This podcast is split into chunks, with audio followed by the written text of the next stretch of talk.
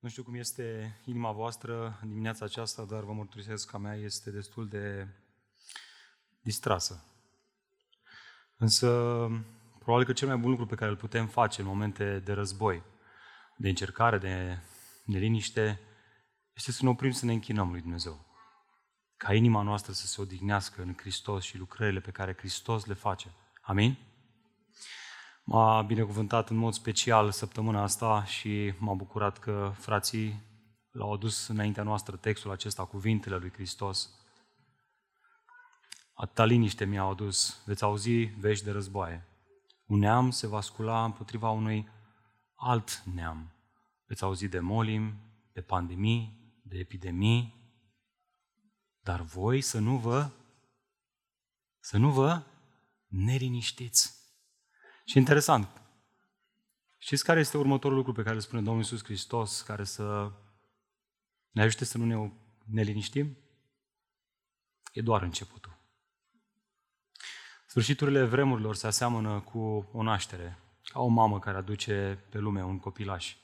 În măsură ce se apropie de ziua naștere, nașterii, lucrurile devin din ce în ce mai dureroase. Dragilor, în dimineața aceasta trebuie să mulțumim Domnului pentru acest război. Știți de ce? Și nu doar trebuie să mulțumim, trebuie să ne și pocăim înaintea lui Dumnezeu. Prea ne-am prins de lumea asta. Săptămâna aceasta, noi ca și familie ne-am mutat într-un nou apartament. Foarte simpatic, foarte drăguț. Mărturisesc că parcă n-am putut să mă bucur de el. Citeam și auzeam tot felul de lucruri ce se întâmplă în Ucraina Mă gândeam, băi, în timp ce unii își părăsesc casele, m-am mutat într-un apartament mai mare. Și? Uite cât de firavă este viața asta. Azi e, mâine nu mai e. Suntem ca o rouă. Fraților, în dimineața aceasta a trebuit să ne amintim că războiul care se întâmplă în Ucraina este o ilustrație excelentă pentru noi ca, ca și credincioși. Că noi deja eram în război. Noi deja ne aflam într-o luptă iar ținta acestei lupte nu este o țară, ci sunt niște suflete. Există un stăpânitor al veacului acesta care se luptă pentru fiecare dintre noi. Și adesea ne prindem în lumea aceasta atât de mult încât uităm acest adevăr și abandonăm lupta. Iată de ce în dimineața aceasta, probabil că pentru prima dată înțeleg și eu cuvintele lui Pavel către Timotei, predică cuvântul la timp și ne la timp. Aș fi zis în dimineața aceasta că cel mai potrivit lucru ar fi să închidem biserica și să mergem să ajutăm pe oamenii ăștia. Și nu e rău să facem asta. Vom avea ocazii în perioada următoare să facem tot ce putem să-i slujim pe oamenii aceștia, dar în timp ce facem toate astea, să nu uităm, chemarea noastră ca și biserică este să clădim, să lărgim împărăția lui Dumnezeu prin predicarea Evangheliei, da, cu o mână să dăm de mâncare celui nevoiași, dar în același timp să nu uităm că chemarea noastră este să vorbim despre Hristos, să câștigăm suflete, să adunăm cât mai multe suflete pentru împărăție. Frate drag, soră dragă, miza lucrurilor care se întâmplă înaintea noastră nu are în vedere următorii 30 de ani și ce se vor întâmpla în ei, ci veșnicia noastră. Înțelege asta? Iată de ce, în mijlocul acestui război, așa cum este în Ucraina și în lumea spirituală, în cadrul bisericii. Avem nevoie de lideri. Vedeți, în perioada aceasta toată lumea se uită la cei doi Vladimir. Vladimir Putin, care tot mai mulți îl descriu ca un despot, ca un tiran, ca un om fără milă, care în doar câteva zile a reușit să aducă suferință națională în Ucraina. Și te uiți la aceste videoclipuri și ce se întâmplă acolo și sfâșie inima.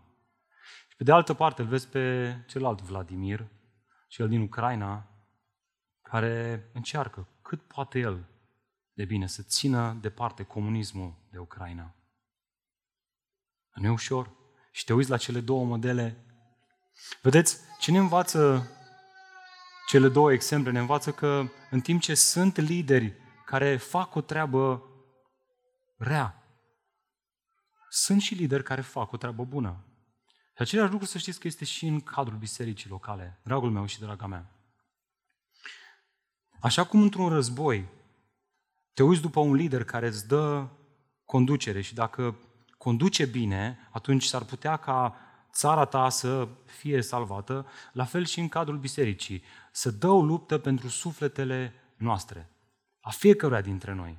Și și în cadrul bisericii avem nevoie să ne uităm și să ne înconjurăm cu frați, cu surori și cu lideri spirituali care ne conduc bine. Și dacă nu vom face asta, miza este sufletul nostru.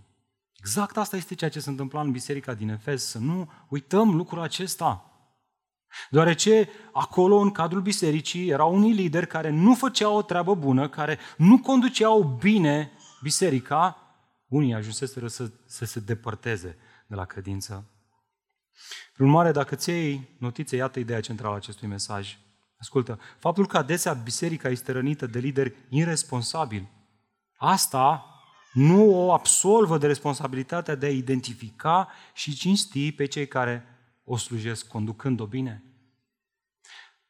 Am stat de vorbă și stau de vorbă cu mulți dintre cei care vin la biserica noastră. Mulți sunt răniți de liderii pe care i-au condus, dezamăgiți, descurajați.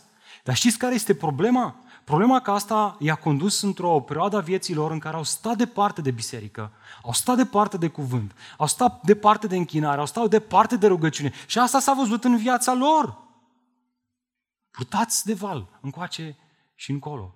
Atât de dezamăgiți au fost încât au ajuns să generalizeze, să zică, băi, astăzi nu mai sunt lideri spirituali integri, toți sunt la fel, toți s-au compromis, mai ales cei care au apucat să vadă acest reportaj recorder despre Marele Alb. Ia uite-te ce se întâmplă în contextul ortodox. Dar după aia venim în familia noastră, a mișcării evanghelice, bisericile evanghelice și fiecare dintre noi am auzit tot felul de povești. A, stai să zic ce a făcut cu tare, stai să zic ce a făcut cu tare și nu mai avem repere. Nu mai avem modele, nu mai avem exemple de urmat, nu mai știm la cine să ne uităm. În felul acesta rămânem purtați de val încoace și încolo. Dragul meu, în dimineața aceasta aș vrea să spun că dacă ai avut experiențe negative, e posibil să fie adevărat și e posibil într-adevăr să fi fost foarte rănit. Însă, asta nu te absolvă de responsabilitatea de a te opri, să identifici lideri care conduc bine și să le urmezi exemplul de Evlavie. Asta era problema din Efes și asta este problema care se poate întâmpla în cadrul oricărei biserici. Soluția ea este exprimată de Apostolul Pavel în îndemnul către Timotei. Atât de simplu, ascultați prezbiterii care conduc bine, să fie considerați, să fie luați în considerare vrednici, ca fiind vrednici de o cinste sporită.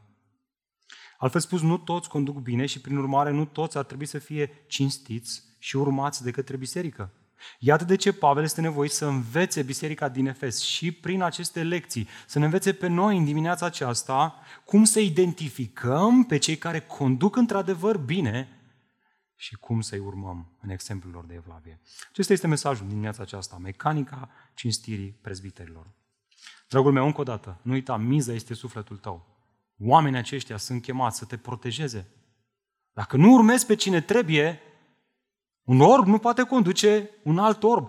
Vor cădea amândoi în râpă. E nevoie să te asiguri că știi cum să identifici lideri spirituale evlavioși și să le, să le urmezi exemplul de evlavie. Miza este sufletul tău și al meu. Așa că haideți să deschidem în, uh, în Timotei, capitolul 5, și haideți să citim de la versetul 17 până la finalul capitolului. Ascultați ce are de spus Apostolul Pavel aici. Ați deschis? Vreau să auzi un amin. Da? Bătrânii care conduc bine să fie considerați vrednici de o cinste sporită, mai ales cei ce se ostenesc cu predicarea și învățarea. Că Scriptura spune să nu legi gura boului când trăieră și vrednic este lucrătorul de plata lui. Să nu accepti nicio acuzație împotriva unui bătrân, decât dacă sunt doi sau trei martori. Pe cei ce păcătuiesc, mustră înaintea tuturor, astfel încât și ceilalți să aibă frică. Te rog fierbinte, Timotei, te rog fierbinte înaintea lui Dumnezeu, înaintea lui Hristos Iisus și a îngerilor aleși să păzești aceste învățături, dar să le păzești fără prejudecată și fără să faci ceva cu părtinire. Să nu spui mâinile peste nimeni cu grabă, nici să nu fii părtași la păcatele altora. Păstrează-te curat, Timotei. să nu bei doar apă, ci folosește și puțin vin, din cauza stomacului tău și a deselor tale îmbolnăviri. Păcatele unor oameni sunt vizibile și merg înainte la judecată, iar ale altora vin pe urmă. Tot astfel, faptele bune sunt vizibile, iar cele ce nu sunt vizibile nu pot rămâne ascunse. Până aici, în dimineața aceasta, amin. Ați vrea să vă opriți cu mine să ne mai rugăm o dată în dimineața aceasta? Eu simt așa mare nevoie. Haideți să ne rugăm Domnului. Tată, în dimineața aceasta stăm înaintea cuvântului Tău și îți mulțumim pentru un text ca acesta. Habar n-avem ce se va întâmpla în România în următoarea perioadă. Așa cum n-am anticipat că va veni o pandemie globală, că va veni un război în țara vecină cu noi, cine știe ce poate veni în România mâine? Doamne, avem așa mare nevoie de frați, de surori, care să fie alături de noi, care să ne ghideze din cuvântul Tău. Doamne, ne rugăm în dimineața aceasta, nu într-un mod egoist, nu ne rugăm, Doamne, să ne salvezi pielea ca să trăim noi confortabil. Și, Doamne, te rugăm ca să cercetezi biserica Ta de peste tot, din Europa, prin acest război. Să ne amintești, Doamne, că suntem atât de efemeri în lumea aceasta. Să ne amintești, Doamne, că se dă un război spiritual cu săgeți ale celui rău care caută să ne învenineze inima cu învățături greșite și să ne depărteze de la credință. Doamne, iartă-ne că adesea n-am fost alerți. Nu ne-am dus mântuirea cu frică și cu tremur înaintea Ta. Am luat-o ușor. Și asta s-a văzut în viața noastră, în letargia spirituală, în, în delăsarea noastră. Doamne, te rog să aduci tu un val de trezire spirituală. Și începe cu prezbiterea acestei biserici. Începe cu diaconii acestei biserici. Începe, Doamne, cu biserica noastră. Ajută-ne să ne cercetăm pe noi înșine, să ne amintim că suntem copiii tăi și să ne amintim de ce suntem aici. Și, Doamne, indiferent ce se va întâmpla în următoarea perioadă, te rog să dai Tu harul liderilor spirituali care, pe care i-ai pus și ai desemnat în această biserică, să te cinstească pe Tine. În numele Lui Iisus Hristos, rugat acestea. Amin. Dragilor, iată întrebarea cu care navigăm în acest text în dimineața aceasta. Rămâneți cu el deschis, nu vă închideți telefoanele mobile dacă acolo aveți Biblia, dar vă puteți închide datele mobile. Rămâneți cu Biblie deschise dacă le aveți în format tipărit, e de dorit. Și haideți să ne uităm în pasajul acesta având această întrebare în minte, și anume, în ce domenii trebuie să-și cinstească biserica, prezbiterii? Bine, când mă uit în acest text, văd câteva lucruri. Mai întâi asta, dacă ții notițe, notează-ți. În primul rând, cinstește prezbiterii, prezbiterii prin susținerea lor. Dați-vă cu mine versetul 17. Bătrânii care conduc bine. Dragilor, aș vrea să ne amintim în dimineața aceasta că termenul grecesc presbiteros, tradus aici în noua traducere cu bătrân, în funcție de context, poate avea două înțelesuri, două sensuri. Fie de om în vârstă, fie acela de oficiu în cadrul bisericii locale. Haideți să facem o observare pe text. Vreți? Haideți să testăm afirmația asta. Uitați-vă cu mine. Spre exemplu, în primele două versete din capitolul 5, uitați-vă din nou în text. Termenul acesta este pus în relație sau față în față cu cei tineri. Asta determină sensul lui, și anume acela de bărbat înaintat în vârstă. Același lucru se întâmplă și câteva versete mai târziu, când se vorbește despre văduvele bătrâne. Din nou, Pavel o face prin contrast cu cele tinere și chiar specifică că acestea aveau peste 60 de ani. Totuși aici, în versetul 17 la care am ajuns în dimineața aceasta, în seria noastră de mesaje din 1 Timotei, aș vrea să observați faptul că termenul bătrân de data asta este folosit într-un mod evident cu privire la cei care conduc biserica. Bătrânii, dar nu orice bătrâni, ci acei bătrâni care conduc biserica. Prin urmare, Pavel nu se referă aici neapărat la cei înaintați în vârstă, deși puteau unii dintre ei să fi fost înaintați în vârstă. Dar nu acesta este sensul, ci el se referă la cei bărbați recunoscuți în cadrul bisericii cu responsabilitatea de a se ocupa de predicarea și învățarea bisericii. Aceștia mai sunt denumiți în Noul Testament episcopi, adică cei care supraveghează biserica, sau mai sunt ei numiți păstori, adică cei care îngrijesc de turma lui Hristos. Dragilor, ascultați, nu știu din ce context veniți, că e pentecostal, că este baptist, că este ortodox, că este catolic, că este reformat. Noul Testament este cât se poate de clar. Păstor, episcop, prezbiter, același lucru. Termeni interschimbabili. Nici o diferență. Iar lucrul acesta este surprins extraordinar de către Apostolul Petru, care spune bătrânilor, adică prezbiterilor, păstoriți turma lui Dumnezeu, peste care Dumnezeu v-a pus supraveghetor, în original termenul episcop. Observați toți cei trei termeni într-un singur verset considerați de Apostolul Petru echivalenți. Așadar, când te referi la prezbiterii bisericii M28, nu greșești dacă folosești oricare din acești termeni.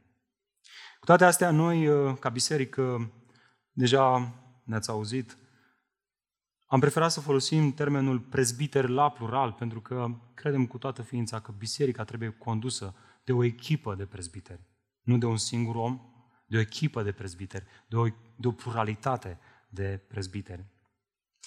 Și exact asta era și situația bisericii în Efes. Ei nu aveau un singur prezbiter, ei aveau mai mulți prezbiteri. Timotei era delegatul apostolului Pavel între ei care să aducă vocea apostolului acolo, dar ei aveau o echipă de prezbiteri locală. Ori asta ne conduce la problema cu care se confrunta această comunitate. Știți care? O problemă pe care o, o, o întâlnește adesea și în cadrul multor biserici locale. Unii dintre prezbiteri, dintre liderii spirituali, conduceau bine, în timp ce alții o făceau foarte rău. Soluția la această problemă? Păi soluția este simplă. Biserica trebuie să învețe să discearnă între cei răi și cei buni. Cei buni să fie răsplătiți, cei răi să fie mustrați și îndepărtați de la slujire. Aș vrea să vă întreb, cu care dintre cele două categorii de prezbiteri vreți să începem dimineața aceasta? Cu aia răi sau cu aia bune? Cu aia răi. Răspunsul într-un context balcanic este, domne, hai să vorbim de ce se întâmplă rău, că ne place. Ne plac discuțiile astea. Pavel nu începe cu cei răi, ci interesant, începe cu cei buni, cu cei care trebuie onorați, care trebuie respectați. Și așa ar trebui să facem și noi. Nu eu stabilesc cu ce începem, ci Apostolul Pavel. Însă, înainte să trecem la a vorbi despre ei și cinstirea lor, mare atenție, frați dragi. Ascultă-mă. Știu că mintea noastră zboară la război sau la ce vom face după ce plecăm de aici, dar lucrurile astea sunt extrem de importante. Mare atenție la identificarea acestor oameni. Expresia prezbiterii care conduc bine, dragul meu, draga mea, nu se referă în primul rând la skill manageriale, la acte de eroism, la carismă în vorbire, sau la o educație teologică academică înaltă. Fratele are doctorat. Și? Și ce? Ce mare lucru! În contextul cărții unui Timotei, fraților, ascultați-mă, această sintagmă nu este în primul rând o referire la competențe. Și știți la ce? La un set de convingeri doctrinare care au produs în acești oameni un car- caracter de evlavie, vrednic de urmat, vrednic de copiat. Ei sunt cei care pășesc pe urmele lui Hristos și suntem chemați să pășim și noi pe urmele lui, întrucât ei pășesc pe urmele lui Hristos. Acesta este un credincios, un frate care a manifestat credincioșie față de soția lui, care manifestă demnitate, autocontrol, care este ordonat, ospitalier, capabil să învețe pe alții, care nu este bețiv, nici violent din punct de vedere fizic sau verbal, ci este blând, cineva care nu iubește banii, cineva care își conduce bine familia, cineva care este respectat și onorat și ascultat de către copiii săi, care este apreciat de cei din afară, au o părere bună despre el este un om cu un caracter evlavios. Nimic din toate acestea nu se rezumă doar la prezbiteri. Orice credincios care a descoperit Evanghelia Harului, această învățătură, această Evanghelie rodește un caracter evlavios care se poate descrie în felul acesta.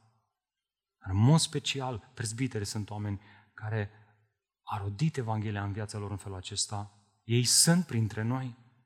Și cei care, care au astfel de viață ne conduc bine. Cei care nu au astfel de viață nu ne conduc bine. Bun. Acum că i-am identificat, întrebarea care se pune este cum să-i prețuim? Cum am putea să cinstim practic prezbiterii care conduc bine? E bine, în aceste câteva versete vedem câteva lucruri. Mai întâi asta, oferindu-le susținere prin respect verbal. Uitați-vă cu mine. Să fie considerați vrednici de cinste. Primul sens și cel mai evident al acestor cuvinte este acela de respect. De o vorbire cu respect în preajma lui și în lipsa lui. Dar ascultați-mă, fraților, asta nu se referă la faptul că atunci când ești într-o încăpere și vine un prezbiter, zici, a venit prezbiterul Bogdan, intră păstorul nu știu care de, de pe YouTube. Nu asta, la nu asta se referă Apostolul Pavel. Și se referă la un respect și o prețuire care are de-a face cu faptul că ăștia sunt oameni care iubesc cuvântul și care merită să fie prețuiți pentru că ei, în loc să-și dea părerile lor, aleargă la Scripturi. În mod ultim, tu nu-i respecti pe ei, ci respecti cuvântul lui Dumnezeu, care se aude și iese din gura lor și care ei caută să se obosească spunând nu ideile lor, nu părerile lor, ci cuvântul lui Dumnezeu. De asta merită să fie prețuiți. Pa mai mult, prețuirea acestor oameni ar trebui să treacă dincolo de cuvinte. Observați mai apoi, îi putem cinsti în mod practic, oferindu-le susținere financiară generoasă. Uitați-vă cu mine, să fie considerați vrednici de o cinste sporită. După ce Pavel a discutat despre cinstirea văduvelor, mesajul de duminica trecută, prin împlinirea nevoilor lor materiale, și slavă Domnului că s-a potrivit așa de bine, Dumnezeu ne-a, ne-a învățat duminica trecută, cum să discernem pe cine ar trebui să ajutăm. Haideți să ne întoarcem la acel mesaj, să ne întoarcem la acele cuvinte și să învățăm cum să discernem pe cine să ajutăm în perioada asta de război. Vin tot mai mulți oameni înspre noi în România. Excelent! timingul este perfect. Luăm acele principii și le aplicăm și încercăm să ajutăm cât putem de bine. Amin? Dar în cazul respectiv am văzut că Dumnezeu i-a învățat pe cei din Efes să-și cinstească văduvele care erau într-adevăr văduve. Și am văzut atunci că acea cinstire trece dincolo de cuvinte și se manifestă într-un mod practic. E bine aici, în cazul prezbiterilor, aș vrea să observați că biserica ar trebui să manifeste o cinste sporită sau așa cum se mai poate traduce această sintagmă, o cinste dublă. Sensul afirmației vizează, evident, generozitatea practică față de acei prezbiteri care conduc bine biserica. Și ar trebui în perioada asta, fraților, să avem în vedere, în primul rând, păstorii și prezbiterii care sunt în aceste zone de război și care au rămas pe loc să slujească biserica. Chiar zilele astea vorbeam cu Andrei Tarasov, și îmi povestea că Andrei Tarasov este pastorul bisericii vertical din Kiev, o biserică GCC. Și îmi spunea că toți membrii din biserica vertical din Kiev locuiesc în prezent în stațiile de metrou, în subterană. Toți, toți. El a, a rămas acasă împreună cu soția lui și copiilor pentru că locuiesc în afara Kievului, pentru că vrea să facă live stream și să încurajeze din cuvânt pe oamenii ăștia care sunt îndurerați și pentru a se asigura că are mobilitate, să se miște pe la toate grupurile care sunt răspândite în Kiev și să le aducă ajutoare de care au nevoie și pune viața în pericol. Aseară ne scria că tocmai trecuseră câteva tancuri rusești prin fața casei lui. Mă, mă Dumnezeu știe ce în inima acestui om. Avea viză de America, putea să urce într-un avion să plece să-și scape pielea. A rămas acolo să slujească oamenii. Trebuie să fie onorați oamenii ăștia.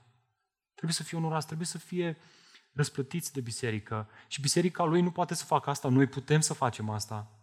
Fratele Valera s-a mobilizat extraordinar în Moldova, pentru că pe acolo se pare vin foarte mulți ucrainieni, haideți să, să le dăm o mână de ajutor, hai să onorăm pe oamenii ăștia, haideți să, haideți să le fim alături, cum putem noi mai bine?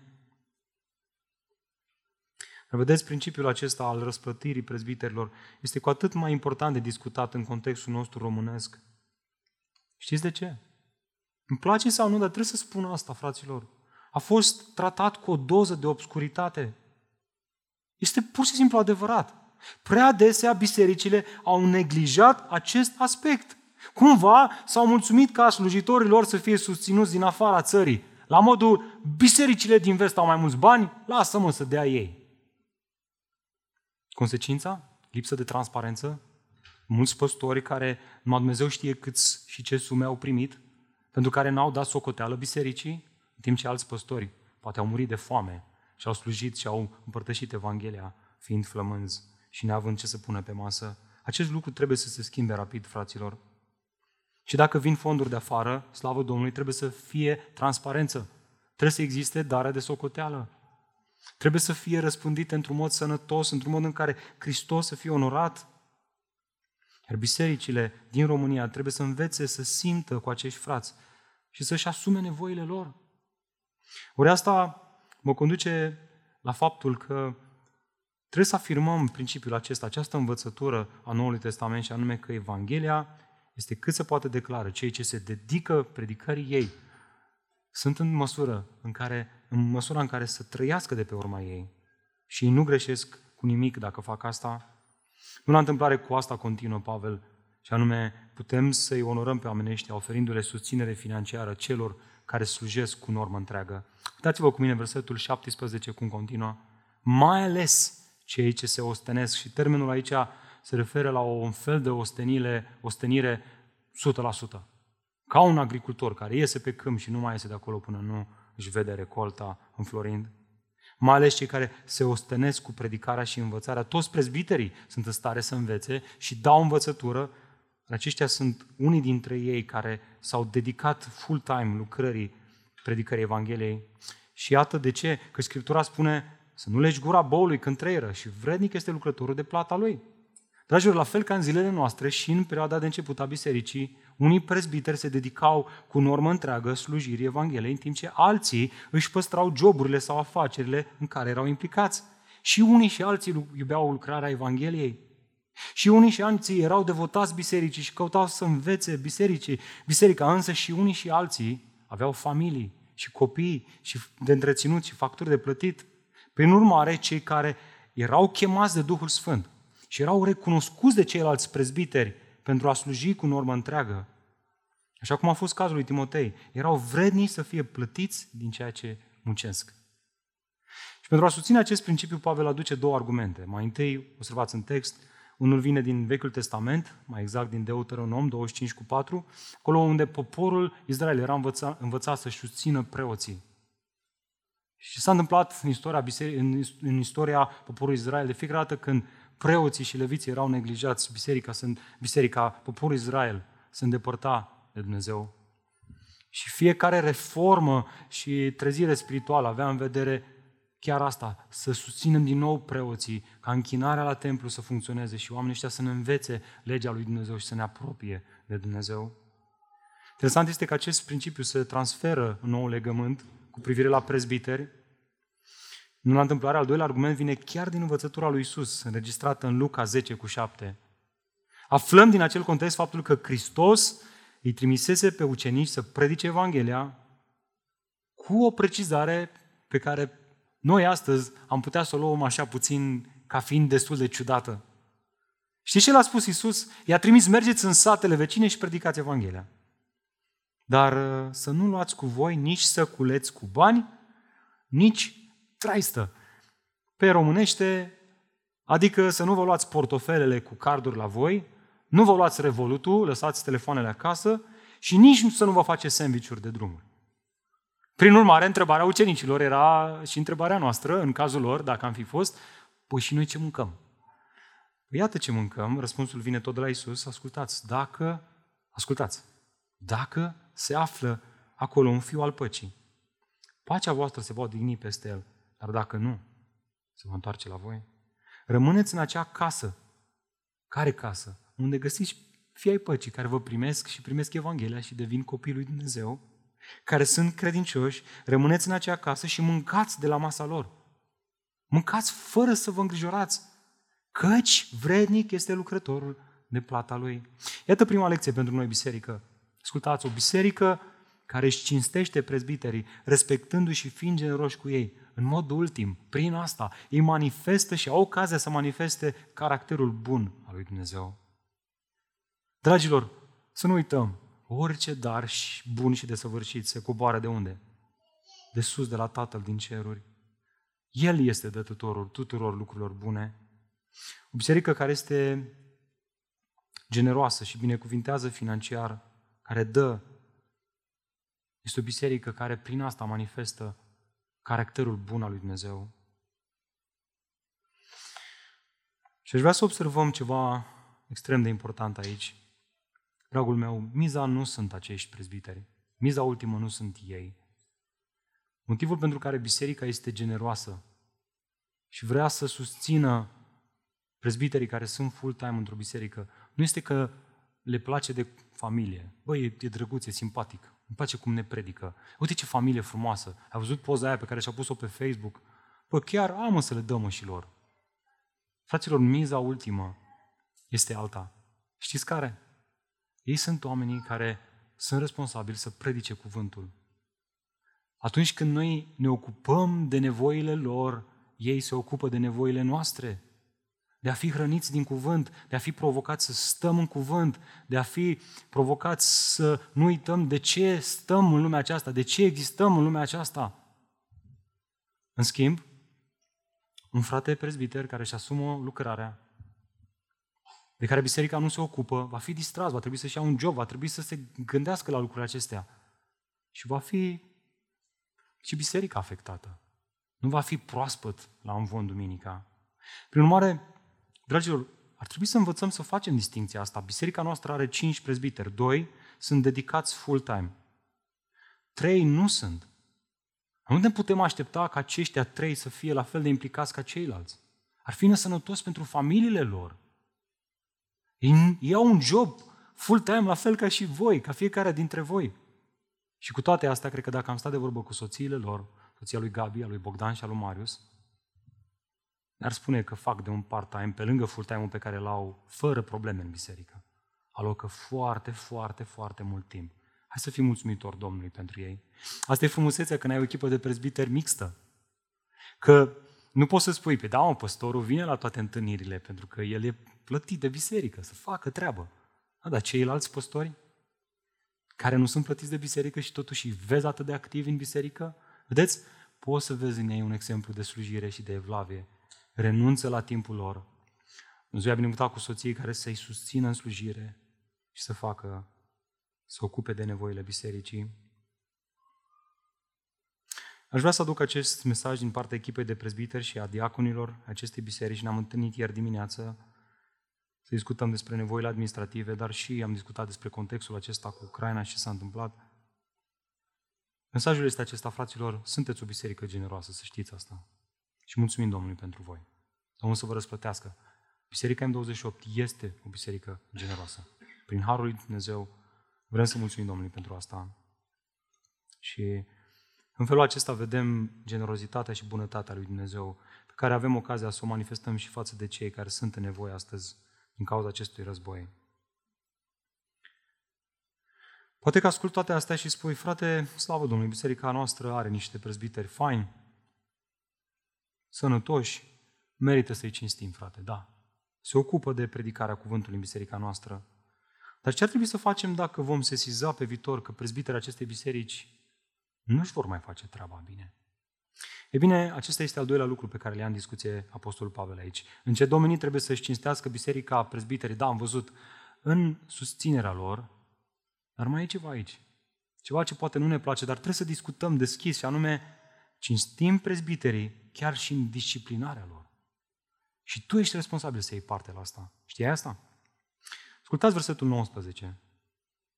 Să nu acceptați nicio să nu accepti, Timotei, nicio acuzație venită din partea bisericii împotriva unui prezbiter, decât dacă sunt doi sau trei martori. Pe cei ce păcătuiesc, nu străi. Dar nu oricum, ci înaintea tuturor, astfel încât și ceilalți să aibă frică. Dragilor, aș vrea să observați ceva frumos la Scripturi. Și ce? Acest caracter onest. Biserica nu este o comunitate de oameni perfecți, sfinți, cu norișor deasupra capului. Mm-hmm, toată lumea neatinsă de păcat. În cadrurile ei, atât prezbiterii cât și ceilalți sunt supuși greșelilor. Și adesea, cu tristețe, se poate întâmpla chiar ca și prezbiterii să păcătuiască. Observați asta în text. Cât se poate de clar. Pavel nu mușamalizează nimic. El nu bagă mizeria sub preș. Și prin asta ne învață și pe noi să procedăm la fel. Prin urmare, biserica este chemată să-și cinstească prezbiterii, nu doar fiind generoși cu cei care conduc bine, dar și luând parte la disciplinarea celor care greșesc. De fapt, în aceste versete, Pavel ne oferă răspuns la întrebarea cum să cinstim prezbiterii în disciplinarea lor. Hai să vedem, biserică, haide să, să învățăm asta. Nici nu știu cum, cum să subliniez mai mult importanța acestor adevăruri. Biserica aceasta, prin Harul lui Dumnezeu, în multe feluri, a mers bine. Dumnezeu ne-a binecuvântat cu prezbiteri care au condus bine. În momentul în care prezbiterii aceștia nu mai conduc bine, biserica aceasta o va lua la vale. It's a fact, cum zic americanii. În toate bisericile în care s-a întâmplat asta, o să vezi letargie și nu o să meargă lucrurile bine. Soluția la această problemă este ca biserica să fie alertă. Să nu accepte să se așeze sub autoritatea unor prezbiteri care trăiesc într-un mod păcătos. Iar Pavel ne învață aici cum să facem asta, cum să-i cinstim în disciplinarea lor. Păi iată câteva lucruri. Mai întâi, mai întâi vedem asta. Oferindu-le, oferindu-le un proces de evaluare corect. Asta e esențial, cu asta trebuie să începem. Uitați-vă cu mine versetul 19. Să nu accepti nicio acuzație împotriva unui bărbat, decât dacă sunt doi sau trei martori. Pavel încă nu vorbește aici despre judecată, fraților. Vedeți? De hai să punem în balanță. Îl mustrăm sau nu? Nu, nu, nu. Pavel vorbește aici dacă să înceapă judecata, dacă să demarăm un proces de judecată și de evaluare în privința unui prezbiter. Faptul că cineva aduce o acuzație împotriva unui prezbiter sau chiar a unui frate sau soră din biserică, că și principiul se transferă la toți ceilalți din biserică, nu ar trebui să te conducă automat la judecată. Prima ta întrebare, primul tău gând care ar trebui să, să-ți vină în minte, ar trebui să fie acesta. Oare să primesc această acuzație? Sau să o resping? Fraților, lucrul acesta este esențial în, în contextul acesta balcanic, în care ne cam place bârfa, ne cam plac discuțiile despre, ai auzit ce a făcut fratele? Nu, primul lucru este, băi, oare să primesc asta sau nu? Nu fi coșul de gunoi al altora. Mai întâi întreabă-te, băi, ar trebui să primesc eu oare acuzația asta sau nu?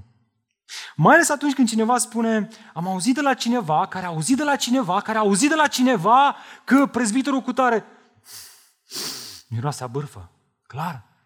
Sau atunci când cineva spune, auzi, mi-a zis cineva, dar mi-a zis să nu spun cine, că, clar, trebuie să-i spui, frate, cine este fratele acela? Dacă nu are curaj să-ți dezvolue numele, să luăm de mână și să mergem cu el, să discutăm cu prezbiterii, atunci Las o baltă, frate. Nu are niciun sens. Fraților, dacă vreți ca biserica aceasta să fie una sănătoasă, nu acceptați bârfa. Când un prezbiter păcătuiește, e o chestie foarte gravă. Trebuie neapărat să mergi să vorbești cu prezbiterii. Ok? Nu e o chestie mică așa. Miza este credibilitatea echipei. E bine, cineva ar putea spune, frate, eu să știi că am făcut asta, am cam respins acuzațiile. Le-am cam ignorat, doar că tot revin, frate. Le tot aud. Și parcă vin de la oameni vlavioși. Oare ce să fac? Ce să faci? Iată, oferindu-le, îi susțin și cinstești în disciplinarea lor, mai apoi oferindu-le o evaluare cu posibile consecințe publice chiar. Dați-vă cu mine versetul 20. Pe cei ce păcătuiesc, mustră înaintea tuturor, astfel încât și ceilalți să aibă frică Dragilor, atunci când se adeverește că un prezbiter stăruie într-un păcat pe care toată biserica îl observă, e un tipar păcătos în viața lui, lucrurile sunt foarte grave. Deja sunt foarte grave. Și în joc se află integritatea și credibilitatea întregii echipe de prezbiteri și astfel mărturia bisericii. O biserică cu prezbiteri care trăiesc în păcat, fără ca nimeni să aibă curajul să adreseze acele păcate, este o biserică foarte bolnavă. Într-un sens, aseamănă cu ce se întâmplă în politica din Rusia. Chiar urmăream săptămâna trecută un video în care exista un dialog între un om de securitate important din Rusia și președintele Putin. Acesta încerca, îi tremura vocea, frate. Abia își găsea cuvintele omul ăla. Încerca să-l convingă pe președintele Putin să pună puțin pe hold atacul acesta, să mai aducă niște amendamente, să mai facă ceva de mersuri pe calea diplomației. Nu cred că i-a luat 5 secunde, 10 secunde, că l-a parcat domnul președinte Putin, că n-a avut curaj să mai zică nimic. Acest lucru n-ar trebui să se întâmple în biserică. Prezbiterii n-ar trebui să fie ca niște șefi care stau într-un turn, ci ar trebui să fie acei oameni abordabili, la care să te poți duce să spui, băi frate, uite, am văzut chestia asta, mă ajuți să înțeleg ce se întâmplă acolo. Și sper că suntem astfel de frați în mijlocul vostru, că suntem niște păstori în mijlocul oilor. Însă, dacă se va întâmpla să se adeverească acuzațiile aduse împotriva unui prezbiter, ceilalți frați prezbiteri, oricât de greu le-ar fi, trebuie să-l mustre pe acesta înaintea întregii biserici. Vă ce a făcut Pavel cu cei doi lideri care nu conduceau bine, Imeneu și Alexandru, care încercau să dea o altă învățătură? I-a identificat public. Cât de diferit față de ce se întâmplă adesea în mișcarea evanghelică din România. Nu, să nu spui numele lui, că nu... Toată lumea știe că s-a compromis. Toată lumea are evidențe că omul ăla n-a... Dar să nu zicem, să nu, să nu se supere, să așa, cu mănușile, cu... So, so, consecința, bisericile merg din rău în mai rău. Fraților, nu avem voie să facem asta, fie că ne place sau nu. Și mai este ceva ce trebuie să ținem cont pentru a ne onora prezbiterii. Poate cineva aude toate astea și zice, da frate, gata, să vină în fața bisericii și să-l punem la colț. Mai e ceva aici de care trebuie să ținem cont, și anume, trebuie să le oferim acestor frați și să-i cinstim prin faptul că le oferim o evaluare imparțială. Dați-vă în versetul 21, te rog fierbinte, Timotei, înaintea lui Dumnezeu, a lui Hristos Iisus și a îngerilor aleși, să păzești aceste învățături, dar nu oricum, ci fără prejudecată și fără să faci nimic cu părtinire.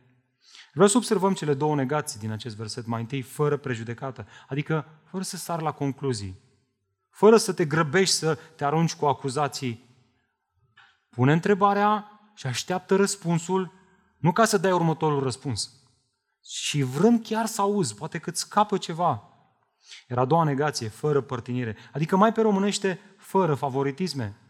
Cu alte cuvinte, când vine vorba de fratele prezbiter Adi, ne place de familia lui, așa e drăguț, ne place cum ne predică, suntem mai blânzi așa în judecată. E, dacă vine fratele Gabi, când vine vorba de fratele Bogdan, care e mai direct și care ne cam zice direct în față ce trebuie spus, suntem mai dur cu el. Păi e cu ocazia mea, frate, să mi-o întorc și eu. Nu, fraților. Standardul de judecată nu sunt preferințele mele și ale tale. Amin? Ci standardul de judecată este cuvântul lui Dumnezeu. Iată de ce eu ca prezbiter, când cineva vine și îmi spune am ceva de reproșat unui alt prezbiter, ba nu spune chiar așa, dar e clar că asta vrea să-mi spună, eu îl zic, ok, poți să-mi dai versetul biblic unde, a, nu, că nu e din Biblie, nu, doar așa m-aș fi așteptat să facă nu știu ce și nu știu cum. Deci nu s-a descalificat. Ei, nu, nu, nu s-a descalificat. Da, aș fi aș, avut așteptarea. Na, frate, ce să facem? Fiecare avem așteptări multe, na. Așteptările noastre trebuie să vină de aici. Amin? Amin. Lecția pentru noi, iată, o biserică care își cinstește prezbiterii în disciplinarea lor, manifestă prin asta caracterul drept al lui Dumnezeu. Întâmplător am auzit recent un păstor care predica în biserica lui, foarte înflăcărat, cu privire la faptul că biserica nu are voie să atingă de unsul Domnului. Și știți la ce se referea? Se referea la faptul că nu are voie să vină biserica să-i spună lui ce greșește, că el este unsul Domnului. Știți de unde a luat el asta cu unsul Domnului? A luat-o din Vechiul Testament, din Scriptură. Că uite așa, ei Scriptura și o răstălmăcești cum vrei tu. Pasajul acesta vine din Vechiul Testament atunci când uh, David a avut ocazia să ia viața lui Saul și conștientizează ce face și zice, nu, nu voi face asta. Nu mă voi atinge de unsul Domnului. În sensul acesta ai dreptate. N-ai voie să iei viața vreunui prezbiter. În sensul acesta, e adevărat, n-ai voie să te atingi de unsul Domnului care e prezbiterul, în sensul în care vrei să... Da? Asta nu e voie. Asta să nu facem niciunul dintre ei. Dar, dacă a păcătuit, atunci trebuie să faci niște pași. E clar pasajul acesta, fraților, fie că ne place sau nu. Prezbiterii care conduc bine trebuie cinstiți, ceilalți trebuie corectați, disciplinați. Iar în felul acesta biserica își păstrează mărturia bună. Prezbiter care nu este dispus să se supună pe sine sub o astfel de evaluare și când zic asta mă gândesc la mine în primul rând, oricât de zdrobitoare ar fi ea, nu ar trebui să fie prezbiter. El ar trebui să zică, băi, nu sunt dispus să dau socoteală în felul acesta. Mai bine plec în altă parte. Mă duc și fac altceva. Să, fraților, aș vrea să nu ratăm faptul că prezbiterii, diaconii, ceilalți lideri din biserică nu sunt imuni la păcat. Ei sunt supuși greșelilor. Ei sunt și ei ispitiți de cel rău. Să nu ne așteptăm la perfecțiune din partea lor, ci să ne așteptăm la un progres al credinței lor, să-i vedem tot mai asemenea cu Hristos. Prin urmare, soluția la această problemă, știți care este? Prevenirea. Să nu se ajungă acolo. Echipa de prezbiteri, echipa de slujitori ai bisericii ar trebui să aibă grijă unul de altul, să vegheze unii asupra altora, să nu se ajungă acolo. De fapt, știți, știți că, de fapt, chiar asta i-a avertizat Pavel pe cei din Efes. Prezbiterii din Efes. Înainte să scrie unul Timotei, Pavel se afla într-o călătorie misionară și și-a dat seama că trece prin apropierea orașului Efes, așa că a trimis o vorbă la Efes și a spus, aș vrea să mă întâlnesc cu prezbiterii din Efes. Aceștia au venit la Pavel și știți care au fost primele cuvinte pe care le-a adresat Pavel acestor frați prezbiteri din Efes? Ascultați! Fiți atenți, deci, la voi înși vă, înainte de orice. Frați prezbiteri, fiți atenți întâi la voi înși vă. Și abia după aia la toată turma pe care Duhul Sfânt v-a pus-o episcopi ca să păsturiți Biserica lui Dumnezeu. V-a pus episcop ca să păsturiți Biserica lui Dumnezeu. Așa că biserică, vreau dimineața aceasta să vă chemăm, să vă rugați pentru noi ca și echipa de prezbiteri. Rugați-vă pentru noi. Să știm cum să veghem unii asupra altora. Amin? Vă mărturisim că fără nicio excepție de când a fost instalată echipa de prezbiteri a bisericii acestea, nu am început nicio întâlnire de prezbiteri fără un timp de dare de socoteală în cuvânt, unii față de alții. Deschis Scriptura, unul dintre noi a împărtășit câteva gânduri de acolo și apoi următoarea, a fost, următoarea întrebare a fost, cum stați voi fraților la asta? Hai să vă zic cum stau eu, unde sunt eu falimentar. Acolo trebuie să înceapă prevenția, prevenția, să ne prevenim unii pe alții. Și același lucru ar trebui să fie și în cadrul bisericii. Ce domenii trebuie să-și cinstească Biserica Prezbiterii? Mai e ceva aici. Nu în ultimul rând, suntem chemați să ne cistim prezbiterii prin recunoașterea lor. Uitați-vă cu mine versetul 22. Să nu spui mâinile peste nimeni cu grabă, nici să nu fii părtaș la păcatele altora. Păstrează-te curat, Timotei. Dragilor, actul acesta de a pune mâinile peste cineva are de a face cu ceea ce noi obișnuim să numim astăzi hirotonisire, dacă vorbim de contextul ortodox, ordinare, dacă vorbim de contextul baptist sau penicostal. La noi, atât s-a putut. Am numit o instalare. Sunt mulți ingineri în IT pe aici și probabil că de aici. Sau numire. Oricum, ideea este asta. E unul și același lucru. E vorba de recunoașterea unor frați în fața bisericii. Îndemnul lui Pavel cu privire la acest act de recunoaștere este cât se poate declar. Timotei, Timotei, te rog, ai, ai grijă la ce spun aici. Nu te grăbi. Multe probleme, dragilor, multe probleme din cadrul multor biserici vin tocmai fix de aici. Au ajuns prezbiteri peste noapte, fără un timp de testare, fără un timp de evaluare. Nu la întâmplare că a fost dezastru acolo. Ori asta ar trebui să ne determine să ne întrebăm asta. De ce era important ca numirea unui prezbiter să nu fie făcută în grabă? Știți care este răspunsul? Ascultați, deoarece doar timpul testează și descoperă caracterul cuiva. Doar timpul. Dragilor, unii, din păcate, stau foarte bine la aparențe, dar când te duci dincolo de luciul apei, ce vezi acolo este totul putred.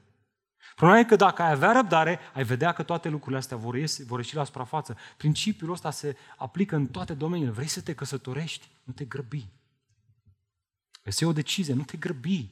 Vrei să... Nu te, nu te grăbi, ai răbdare. Timpul testează lucrurile.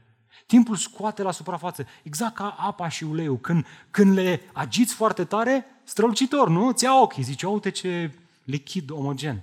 Stai un pic și încep să se separe una de cealaltă. Asta face timpul în viața unui bărbat care vrea să fie prezbiter. Ia-ți un pic de timp să-l vezi.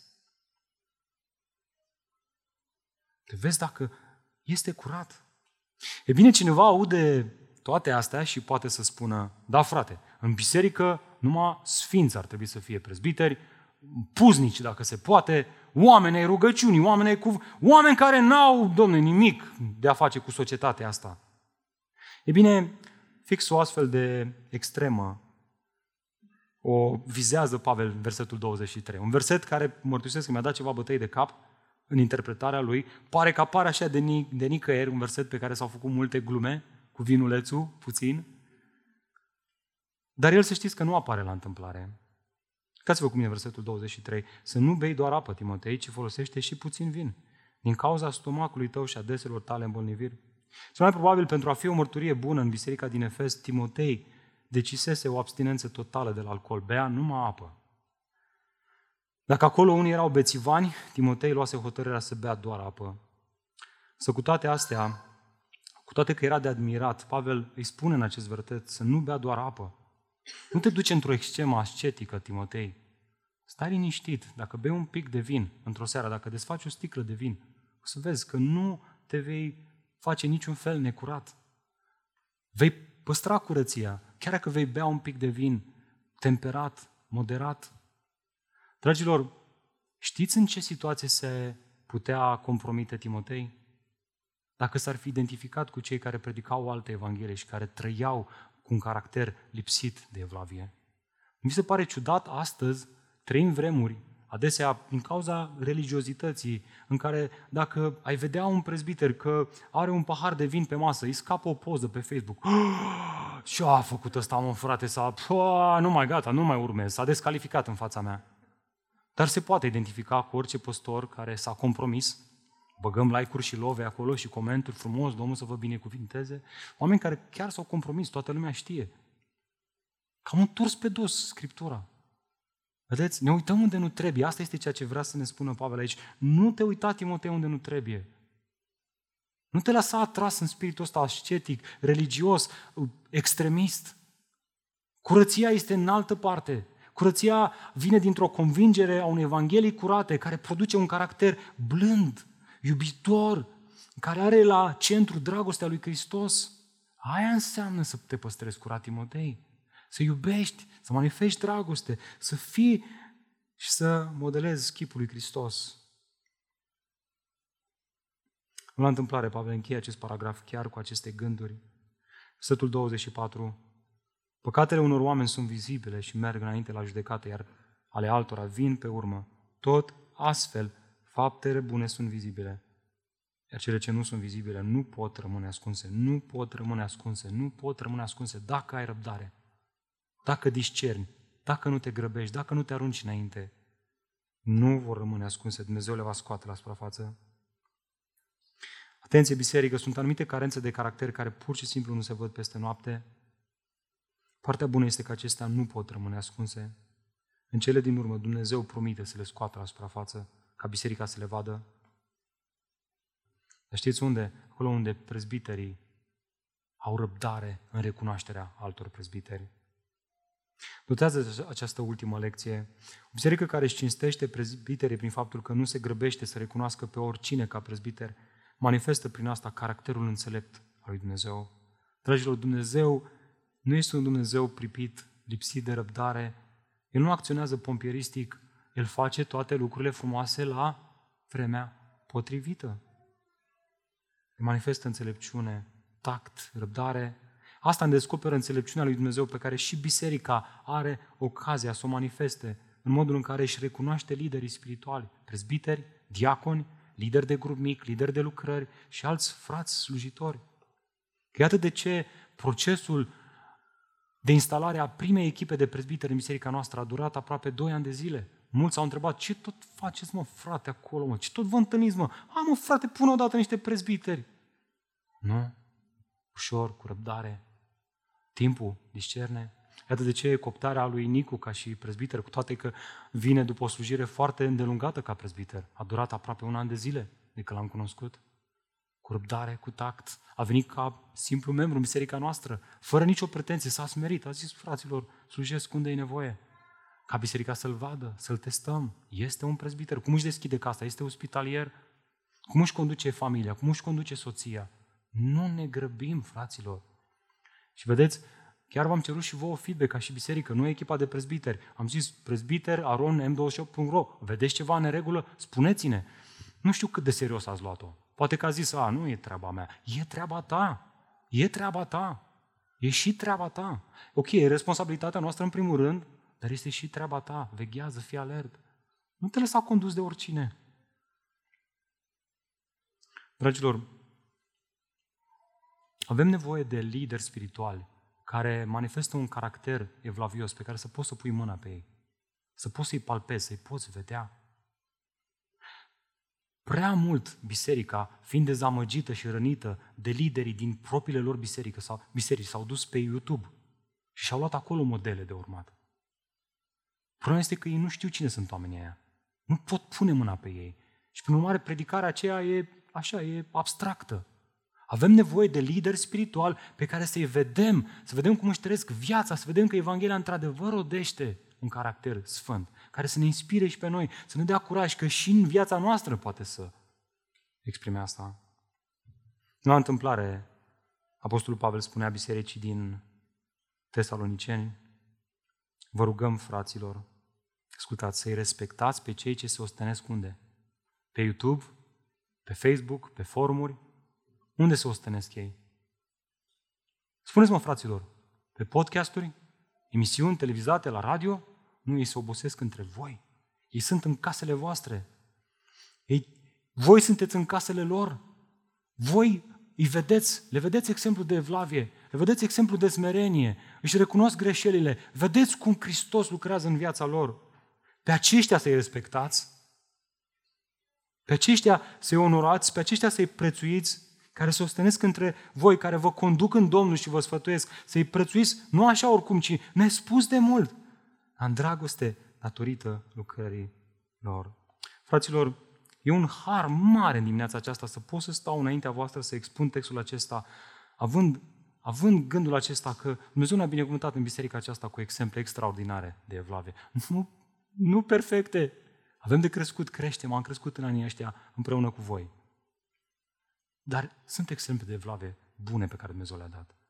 Biserica M28 este binecuvântată nu doar cu prezbiteri care au un exemplu de evlavie, dar avem și frați diacon, lideri de grup mic, lideri de închinare, oameni care trăiesc cu frică de Dumnezeu și care caută să ia în serios Evanghelia în viața lor de zi cu zi. Fraților, avem o mare binecuvântare să avem astfel de oameni.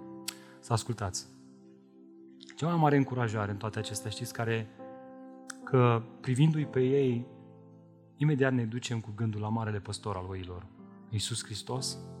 Noi mergem pe urmele lor dintr-un motiv clar, pentru că ei pășesc pe urmele lui Hristos. Dacă ei n-ar păși pe urmele lui Hristos, pac, ne-am oprit. În urmare, vă invităm în biserică să vă rugați pentru frații care ne conduc în biserica asta. Știi tu ce ne așteaptă mâine? Adică război va veni și în țara noastră, vom avea nevoie de oameni ăștia să stea în spărtură. Chiar m-am gândit, dacă vine război, oare o să fug și eu? Nu o să fug? Ce o să fac? Să mă intereseze de biserica asta? Trecut împreună printr-o pandemie și n-a fost deloc ușor pentru noi ca și prezbiter. N-a fost deloc ușor pentru noi ca prezbiter. Dar Dumnezeu a dat har. Asta este vestea bună, că Dumnezeu dă har și ne întărește în slăbiciunile noastre. Și că vă invităm să vă alăturați nouă să vă rugați pentru frații care sunt slujitori în biserica asta. Domnul să-i păstreze integri. Rugați-vă neîncetat pentru ei și prețuiți în dragoste. Și ce ar fi să o facem chiar acum? Hai să ne plecăm capete să ne rugăm.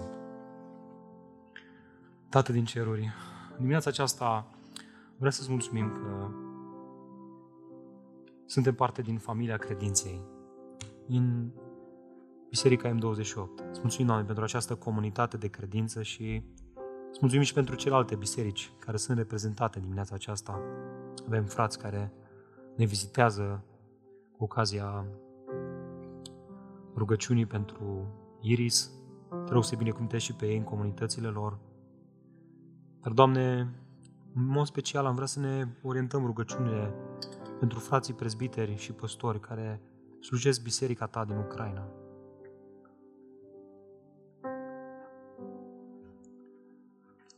Ai vrea Tu, Doamne, să, să-i mângâi chiar în momentele acestea. Poate că unii încearcă pe WhatsApp, pe alte canale de comunicare, să se conecteze cu bisericile lor, să-i, să-i slujească din cuvânt. Ai vrea să-i umpli cu Duhul Tău cel Sfânt, să-i faci neînfricați. Doamne, ai vrea să îl arăți și lor pe Hristos, așa cum Ștefan îl vedea odinioară, stând la dreapta Tatălui, fiind Domn, Rege, peste împărați, și să le dai îndrăzneala că moartea este doar ușa de intrare spre veșnicie, că viața noastră nu este aici și acum, ci atunci și acolo, că suntem călători, efemeri. Doamne, ai vrea să-i încurajezi, ai vrea să-i protejezi de atacuri, de, de, de oameni răi, de soldați, de, eu știu, te rog, Doamne, protejează-i. Trimite-ți îngerii tăi, Doamne, te rugăm. Trimite-i, trimite-i acolo și protejează-i, Doamne. Și ajută-i să, să, să slujească biserica ta neînfricat. Și, Doamne, te rugăm și pentru noi, ca biserică, dă-ne harul să, să slujim și să fim alături de cei nevoi în perioada aceasta. Dacă e nevoie să ne deschidem casele, să ne deschidem casele. Dacă este nevoie să ne deschidem conturile bancare, să le deschidem, Doamne. Mulțumim, Doamne, pentru că ne dai onoarea aceasta să-i slujim pe frați. Și Tu, Tu să fii binecuvântat. Te rugăm, Doamne, și pentru biserica, pentru echipa de prezbiteri acestei biserici. Doamne, te rog, în numele Domnului Iisus Hristos, să, să-i încurajezi și să le dai înțelepciune să conducă în mod, să o conducă bine, să conducă bine biserica asta, biserica aceasta M28. Te rog, Doamne. Și cel mai important, Doamne, ajută-ne ca echipă de prezbiteri să-i conducem pe oameni la Hristos, așa de bine în Hristos, așa multă pace în Hristos, așa multă odihnă în El. Și vrea chiar în dimineața aceasta, cântând acest cântec, să ne amintești că în Tine este bine și că Tu ești stânca de neclintit. În Iisus Hristos ne-a rugat.